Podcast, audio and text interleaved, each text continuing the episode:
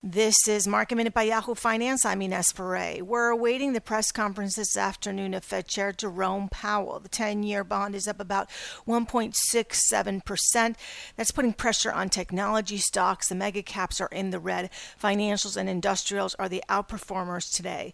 Plug Power is uh, under pressure after announcing it will restate its financial results for 2019 and 2018 in some recent quarters the company says there's been no misconduct, but has detected some errors in calculations. CrowdStrike, the software company for security, beat on the top and the bottom line with some encouraging guidance, and GameStop is in the green today.